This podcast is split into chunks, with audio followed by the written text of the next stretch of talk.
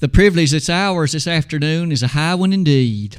To be able to assemble in the way that we are, to assemble for the purpose of offering our heartfelt homage and our obeisance to the God of heaven, for certainly He has been awfully good to us, to grant us life, to grant us the blessings that He has. I realize that as we began a series of lessons last Sunday evening, we'll pick up with that series tonight.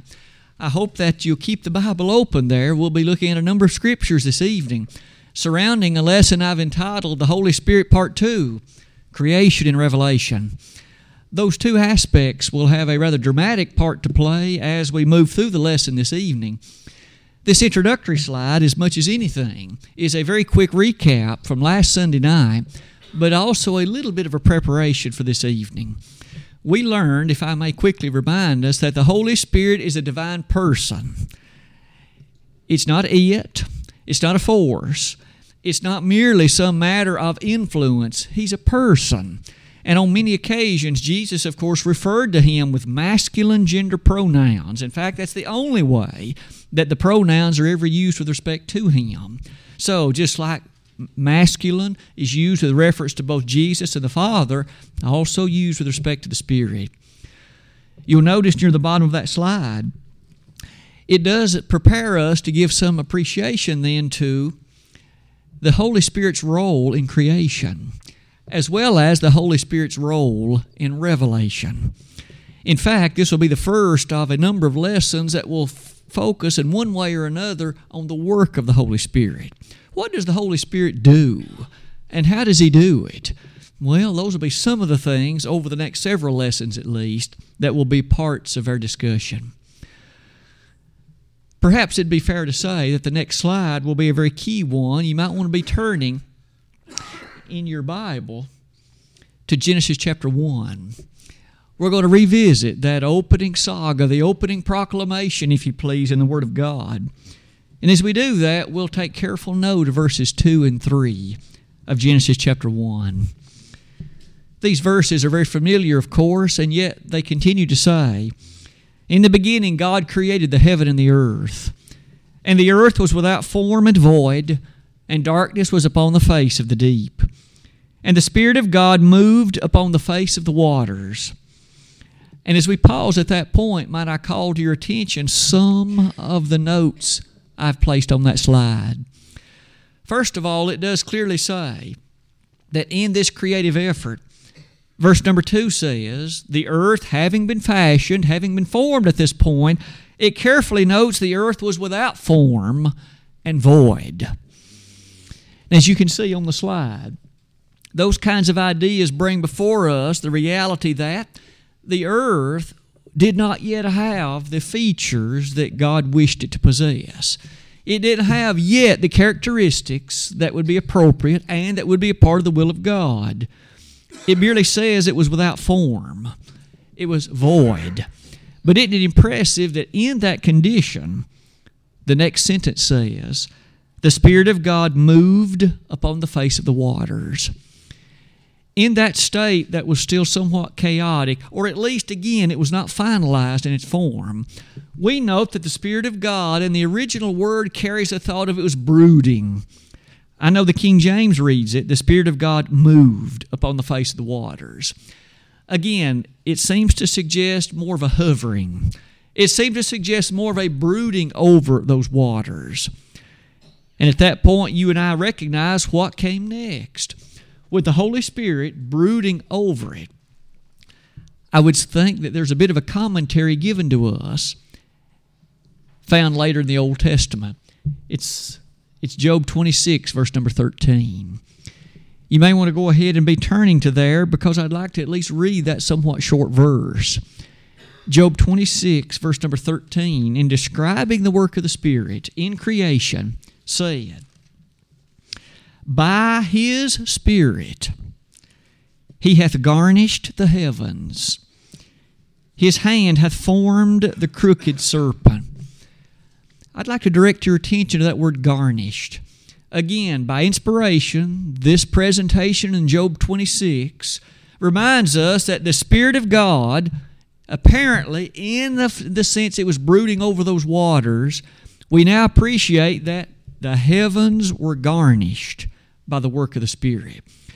Now, almost immediately, that begs the question what does this word garnish mean? You and I are pretty familiar with what's involved as perhaps a woman garnishes a table. She prepares it, she beautifies it. Well, could I invite you to notice? That's literally the meaning of that word in Job 26. The Spirit of God brought beauty, if you please, or beautified the heavens, garnished them. Could it be then that we're being told that the Spirit had a role to play in the reality of the creation? I understand that we typically consider that God the Father designed it and God the Son executed the creation.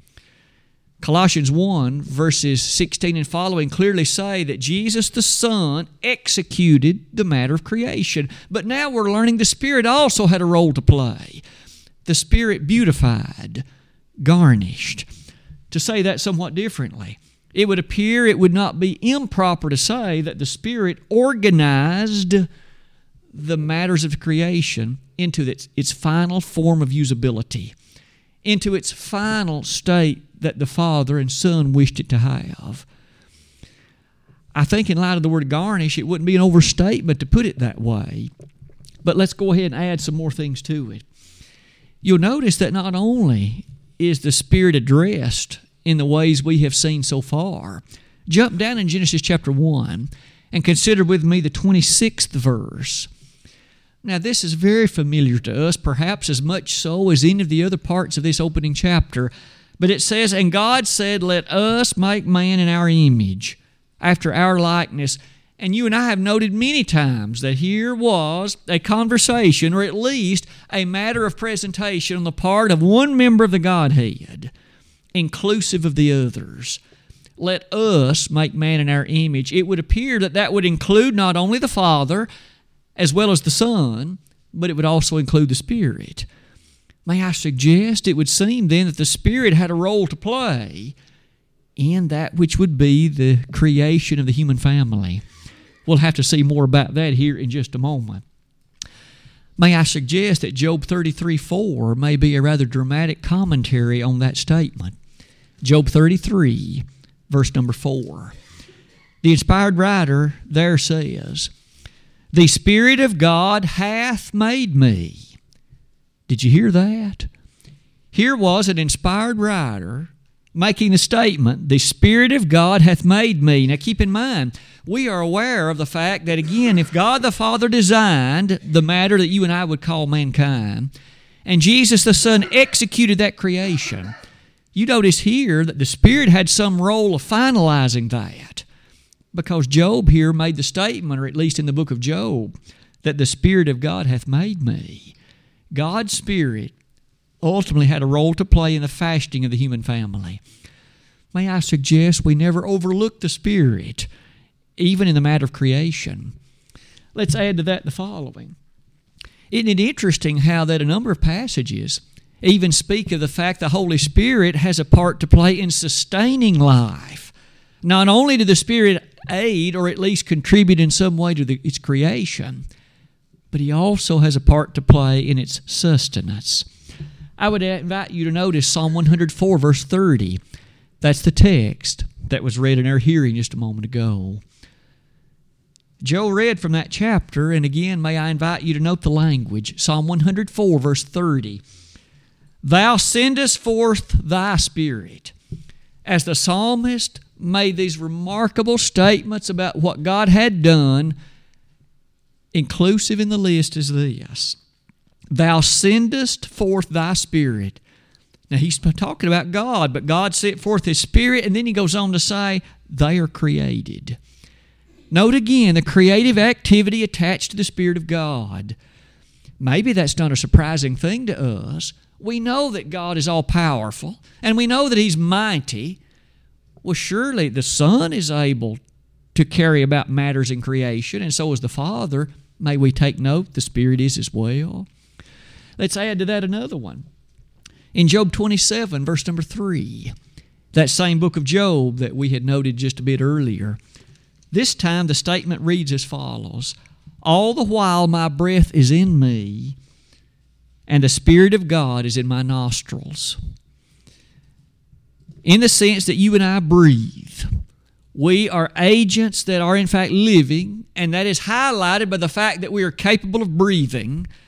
And yet, keep in mind that that word breathing in Hebrew as well as in Greek basically looks the same as the word spirit. That is the same as say we possess that soul, if you please. And there again it reads as follows All the while my breath is in me, and the Spirit of God is in my nostrils. Now, please don't take that too far. That's not to say the Spirit literally and personally indwells each of us. We're going to devote a whole lesson at some point to the indwelling of the Spirit here in a few weeks. But for now, it doesn't it seem clear by his association to breath and to life, and he says that's maintained by the Spirit. May I suggest each day then that you and I continue to live upon this planet. Each day and each opportunity that is ours to continue in breath and in life, there's a sense in which we can be thankful to the Spirit for making that a possibility and for upholding it by the nature of the things which He does. You'll notice near the bottom of that slide, I've tried to summarize some then of what we have at least learned in this host of passages. Among other things, we've seen that the Holy Spirit appears to have had a role in the beautifying, in the organizing of the creation, as it occurred in Genesis 1 and 2. And furthermore, when it came to the very matter of that creation, that's even exhibited in the nature of the creation of mankind. Let us make man in our image. This work of the Spirit so far, how interesting. Let's go a step further then. Because may I say that there's more that might be said about this.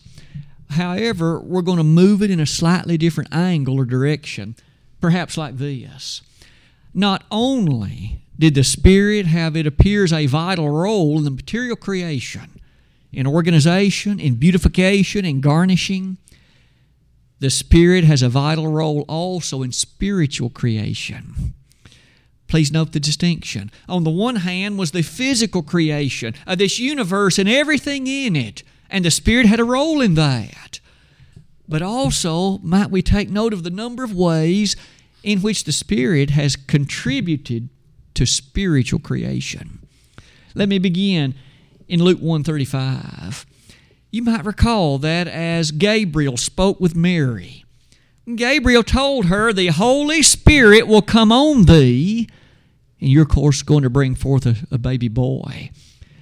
But you'll notice it was the Holy Spirit that was going to come on Mary, impregnating her, if you please, and equipping her with the capability of bringing the Christ child into the world.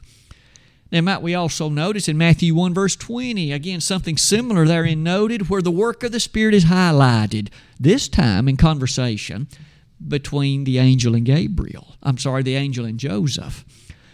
But to move on to the next one, keeping in mind this discussion of Jesus, isn't it true in Matthew chapter 3 verse 16 at the scene of the master's baptism, he had gone to the river Jordan there he asked John to baptize him.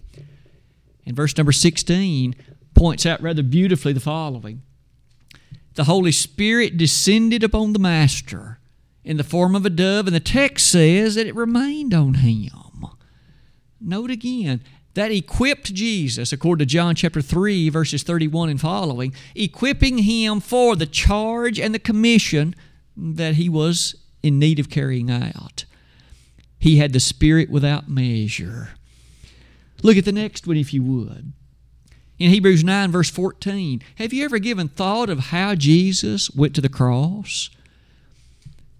Would you please note that verse with me? The language is very telling. Hebrews chapter 9, verse number 14 tells us something about the manner in which Jesus went to the cross. If I may just read that one verse. How much more shall the blood of Christ, who through the eternal Spirit offered himself without spot to God, purge your conscience from dead works to serve the living God? Again, the language says that it was Jesus who, through the Spirit, the agency that prompted Jesus in regard to the cross, the agency that moved him, motivated him, set him, if you please, on that course that would lead to the cross was none other than the Holy Spirit. The Spirit was the one through whom the Master proceeded to the cross. Aren't you a bit impressed then by the ongoing livelihood the Spirit offered to Christ? Look at the next one. In Romans 8, verse 11, what about the resurrection of Christ? Here we're told that Jesus was resurrected on that Sunday morning through the agency of the Spirit. The Spirit had then a role not only in the Lord's birth, in his baptism, in his ongoing preaching, in his crucifixion, but also in his resurrection. The Spirit, again, was not to be ignored in any of these. By this point, our plot thickens somewhat. Other than Jesus, what about each of you and me? In what way does spiritual regeneration occur? That is to say, how is anybody made alive from the perspective of God? We each know that a person can be dead, and certainly is, in trespasses and sins, to borrow the language of Ephesians 2, verse 1. But I would call to your attention Titus 3, verse 5. I know that I speak before a group of people who've been baptized, those who have known the blessedness of the gospel's invitation. And yet Titus 3:5 says something about what you and I did as we responded to the gospel. It says not by works of righteousness which we have done, but according to his mercy he saved us by the washing of regeneration and renewing of the Holy Ghost. When you and I entered those baptismal waters, we were cankered over in sin. And yet, as the blood of Christ cleansed us, we were renewed, that text says, but it was the renewal of the Holy Spirit. Now, again, that's going to open up a discussion for us in a couple of lessons as we look at the details of exactly how the Spirit does this. But certainly, it's a remarkable thing to notice that renewal is attached to the Holy Spirit you and I have been renewed by the Holy Ghost. That renewal leads us to note this. Aren't you amazed that that was the very thing that Jesus spoke with Nicodemus about in John chapter 3, verses 3 through 5? That one that came to Jesus by nine and said, We know thou art a teacher come from God, for no man can do these miracles that thou doest except God be with him. And you may recall that Jesus in verse 3 said, Verily, verily, I say unto thee, Except a man be born again, he cannot enter the kingdom of heaven. Nicodemus was a bit confused and perplexed, and he made sure we all understood that, I guess, in the language of verse 4. Can a man enter the second time into his mother's womb and be born? He asked. But then Jesus said, Verily, verily, I say unto thee, except a man be born of water and of the Spirit, he cannot enter the kingdom of heaven. And there we have it. This renewal is again highlighted in the very language that the Master spoke with Nicodemus about. Surely, as you and I close that slide, we can then not only appreciate that the Spirit had a role to play in the very creation of all things, in beautifying, organizing, and garnishing, but also a rather critical role in spiritual renewal, spiritual creation, and every one of us can be very thankful indeed for that. All of that in some way prepares us for what is to follow. Because if one were to ask, what above all others does it seem is the primary work of the Spirit, the primary task that He has chosen for Himself, perhaps it could be summarized in revealing the will of heaven. The Spirit in revealing the will of heaven. I know that you and I are so thankful that the Spirit has revealed to us the will of God. And so, for the next few moments, we're going to look at a number of verses. So, we'll be looking at each one of these in turn. But I realize in so many ways these are passages easy to read past, easy to overlook. But we're going to cast a bit of a spotlight on them. Let's start in Exodus 35, verse number 30. Here it was the scene that God had already delivered to Moses the fact that there was going to be a tabernacle and that there was going to be a rather dramatic recognition of its importance. But the matter to us comes in verse number 30. May I ask, how was the tabernacle constructed? We know that God had delivered to Moses the particulars of it, but let's face it, there had to be some workmen there had to be individuals who literally carried out that work in metal and in the various linens and in the other considerations of that. Would you look with me as we start in verse 30 of Exodus 35? And Moses said unto the children of Israel, See, the Lord hath called by name Bezaleel, the son of Uri, the son of Hur of the tribe of Judah, and he hath filled him with the Spirit. May you and I never forget the construction of that tabernacle depended on the wisdom and workmanship of Bezaleel, and later Aholiab will be mentioned as well, and yet those were equipped by way of the Spirit so they could carry out the instruction. Does that not indicate that the Spirit revealed in some rather remarkable way to Bezaleel how that work was to be carried out so that it would be done as the Father wanted it? Look at the next one with me in Judges 3, verse number 10. As we jump forward to that book that we're about to start on Sunday morning here very shortly. Verse number 10 of Judges 3 says, and the Spirit of the Lord came upon him. Without developing all of that in great detail, may we say the discussion there is with respect to the first of the judges of Israel. The very first one, his name was Othniel, and here it says the Spirit of God came on him. I've tried to summarize it like this When Othniel led the children of Israel in battle against the Mesopotamians, who equipped him so that that victory might be Israel's, and who equipped him with the necessary knowledge to defeat the enemy. The Spirit of the Lord is what it says. Again, aren't we impressed? The Spirit was involved in revealing that which would be the will of heaven to carry out this. How about Judges 634? Three chapters forward. This time our discussion is Gideon. Would you note what happened with respect to him? it says, The Spirit of the Lord came upon Gideon. Perhaps that's all we need to say. Gideon, at that time, was shortly to lead the children of Israel in battle against the Midianites. These people had oppressed Israel, in fact, made their life miserable for a long, long time. And yet, God selected Gideon, equipping him by the Spirit come upon him, and in fact, he led the children of Israel to victory over those people. But the Spirit of God had a role to play in the presentation of the will of heaven so that Gideon would be able to do that successfully. Beyond Gideon, could we mention Jephthah in Judges chapter 11? This time, verse number 29. Judges 11, verse 29. The text says, Then the Spirit of the Lord came upon Jephthah and he passed over Gilead and Manasseh, and passed over Mizpah of Gilead, and from Mizpah of Gilead he passed over to the children of Ammon, among other things. Here was a scene in which we notice, again, the children of Israel were shortly to overwhelm an enemy. This time it's the Ammonites. Jephthah was the judge, and the text says the Spirit of God came upon him equipping him and revealing to him that which was a necessary accompaniment to the features of this battle. How about the next one?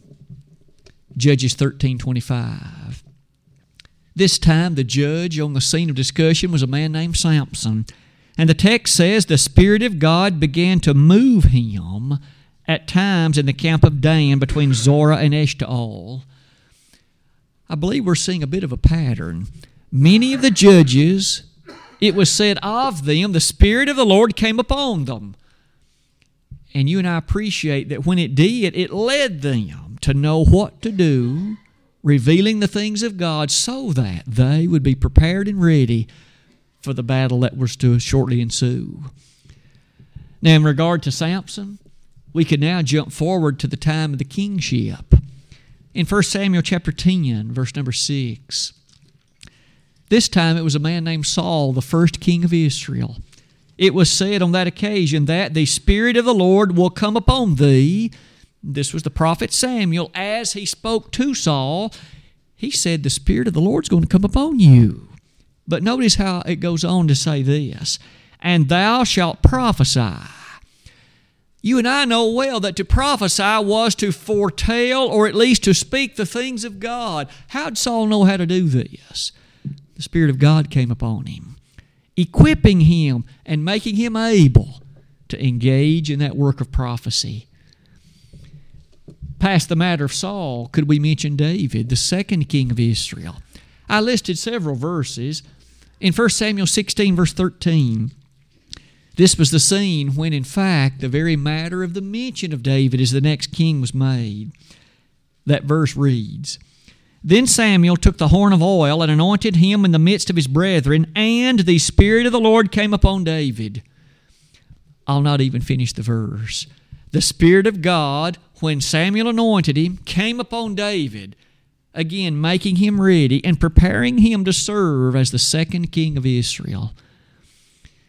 Perhaps it's in light of all that, I would perhaps ask you to note the grandeur of 2 Samuel 23 2. David himself speaking said, The Spirit of the Lord is upon me, and his word is in my tongue. The Spirit of the Lord spake by me, David said. He knew that the Spirit of God had equipped him, and the things he wrote by inspiration were the things of God. There are times when there are individuals who say those people who wrote the Bible, they didn't know what they were writing. That's not so. David said the Spirit of God was on him, and he knew that what he was writing was the things of God. And doesn't that give us an appreciation for how the Spirit had revealed the things of God to these members of the human family? As you and I close that slide, I thought one more perhaps would be interesting. It's the scene concerning Jehaziel in 2 Chronicles 20, verse 14.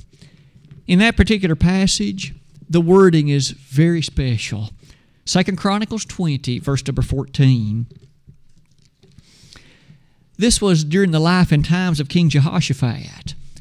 And this little verse reads like this Then upon Jehaziel, the son of Zechariah, the son of Benaiah, the son of Jeiel, the son of Mattaniah, a Levite of the sons of Asaph, came the Spirit of the Lord in the midst of the congregation. And he said, Hearken ye all Judah, and ye inhabitants of Jerusalem. And thou, King Jehoshaphat, thus saith the Lord unto you Be not afraid nor dismayed by reason of the great multitude, for the battle is not yours, but God's. Did you note the connection that occurred in that passage? It says the Spirit of the Lord came upon him, and then in the very next statement it says, He said, Thus saith the Lord. The Spirit equipped Jehaziel to encourage, to reveal the will of heaven, to remind them the battle isn't yours. God's going to take care of you. And in the verses that follow, he made note of the marvelous victory that was going to belong to the people of God. One more time, a matter of revelation. I would suggest then, as you and I close that slide, we've seen a host of Old Testament examples. I suppose we would each have a bit of wonderment about the New Testament. Could something similar be said about the work of the Spirit in revealing, in New Testament days and in New Testament times, the features of what is the will of heaven? We perhaps will be somewhat brief about some of these, but the idea is still very keen and very much revealed in the Word of God. Let's begin like this. In Matthew chapter 10, verse 20, when the Master sent out those apostles and the others on what we would call today the limited commission, what is said about the work of the Spirit on that occasion? Matthew chapter 10, verse number 20. It says, For it is not ye that speak, but the Spirit of your Father which speaketh in you. As these disciples went forth on the limited commission, and remember, they had power to cast out demons and they had power to, in fact, do many other amazing things. And yet, he says, when you preach, it isn't you, it's the Spirit that's in you. The Spirit is equipping you to reveal this beautiful message of heaven. Look at the next one. In John 14 26, I've listed several verses there for your consideration. We may only briefly mention the Old Testament references. But in John 14, it goes on to say, But the Comforter, which is the Holy Ghost, whom the Father will send in my name, he shall teach you all things, and bring all things to your remembrance, whatsoever I have said to you. Oh, how thankful we can be for that work of the Spirit. Those apostles, Jesus point blank told them, the Spirit is going to bring to your remembrance everything I taught you. Please take note, they were supernaturally guided by that Spirit. You and I don't have that kind of thing today. We've got to study the Bible and we've got to appreciate it. They had the Spirit constantly working and reminding them of what Jesus had taught them even after he had ascended back to the Father, they would be equipped by and led by the work of the Spirit. Isn't it amazing then in that connection? We notice John 16 13. Jesus, one more time, on the very same evening in which he had said these things in John 14, he said, Howbeit, when he, the Spirit of truth, is come, he will guide you into all truth. For he shall not speak of himself, but whatsoever he shall see, that shall he reveal. Amazingly, then, we notice that Spirit, the Holy Spirit, led those apostles into all truth. He revealed the will of heaven to them. Perhaps one more thing.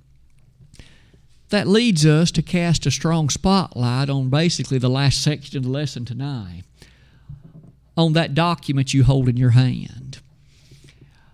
How did you and I come to have the Bible? How did the God of heaven see fit to make it available to the human family? After all, it seems as though there were so many particulars. At first, it had to be written down by somebody. But then, once it was written, it had to be preserved through the years so that the human family would have it. That takes on a heightened understanding when you and I remember there have been many individuals who wanted to destroy it. There have been those who have hated it. It has been their life's goal to see that it was destroyed, and every one of them failed. You and I still have it. And it shall continue until the end of time. Look with me at some of these verses. In Acts chapter 1, verse 16, to select one of the two that's listed there, you'll notice in that beautiful passage the following simple statement is made. Men and brethren, this scripture must needs have been fulfilled, which the Holy Ghost by the mouth of David spake. You may even want to underline that one. For that very clearly and point blank says that those scriptures, which were in the Old Testament, admittedly, that David spoke, it says in that verse, it was the Holy Spirit that revealed it to David. What David wrote, what he uttered, was by virtue of the Holy Spirit.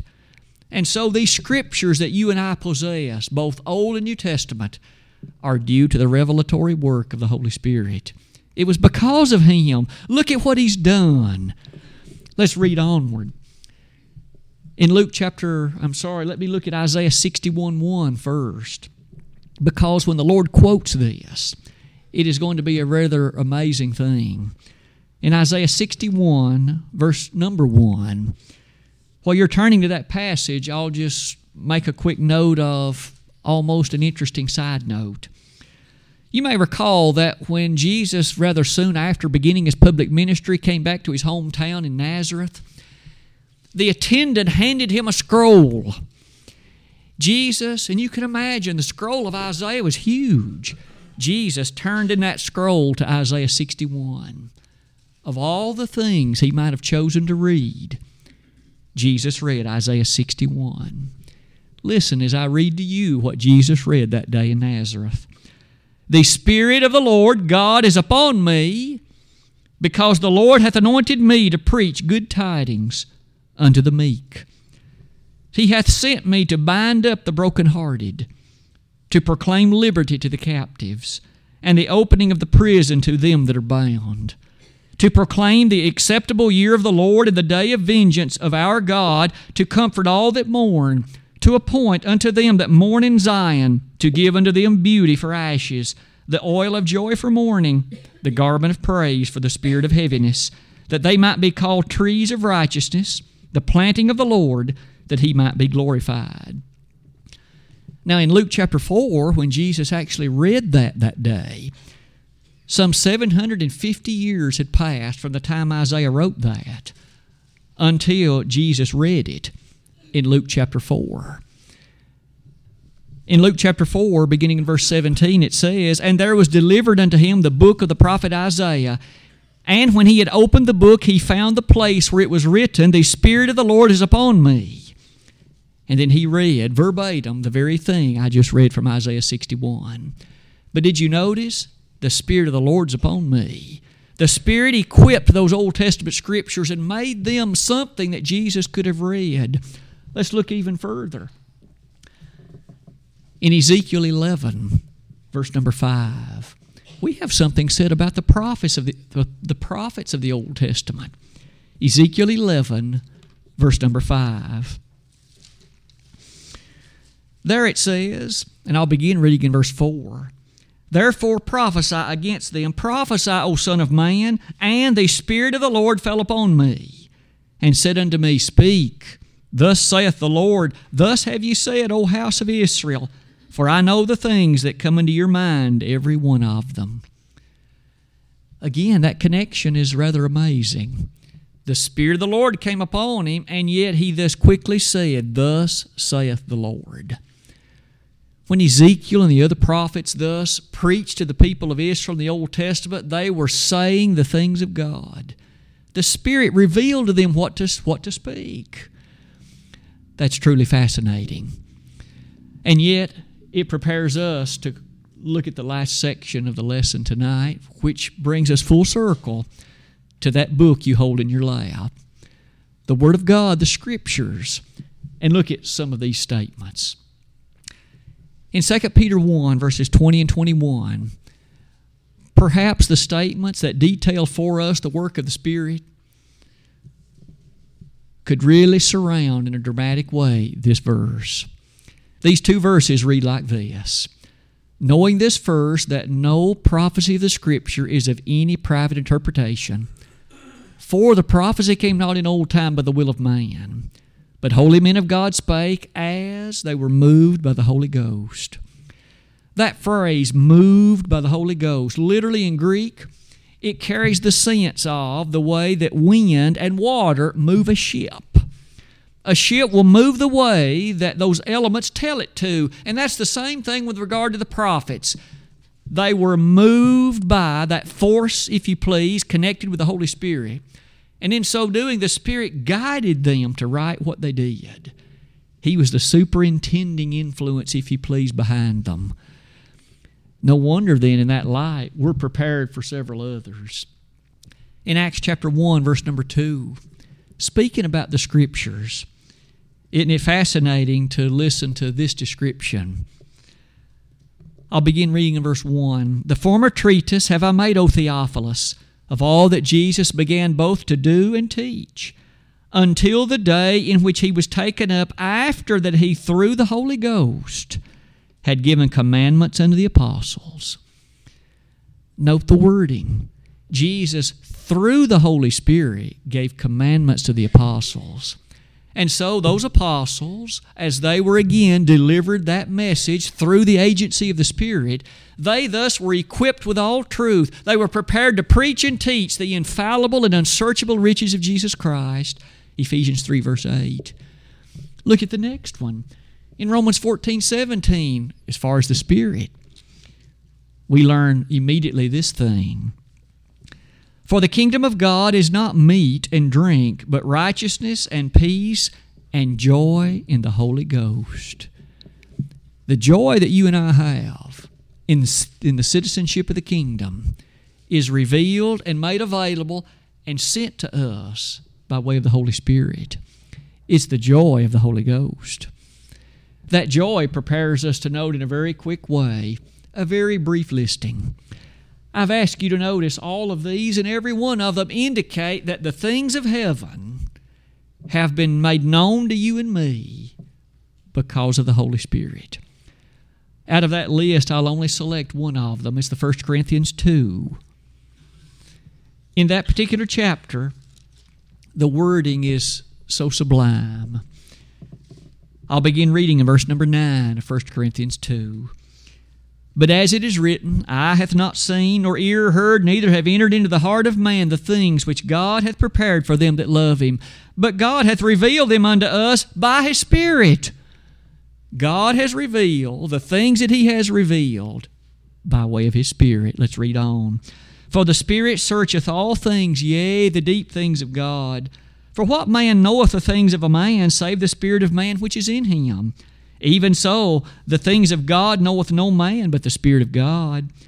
Now we have received not the Spirit of the world, but the Spirit which is of God, that we might know the things that are freely given to us of God. There it just plainly says it. What you and I know, in terms of what God wanted to reveal, we know it because the Spirit has made it available to us. Let's read on.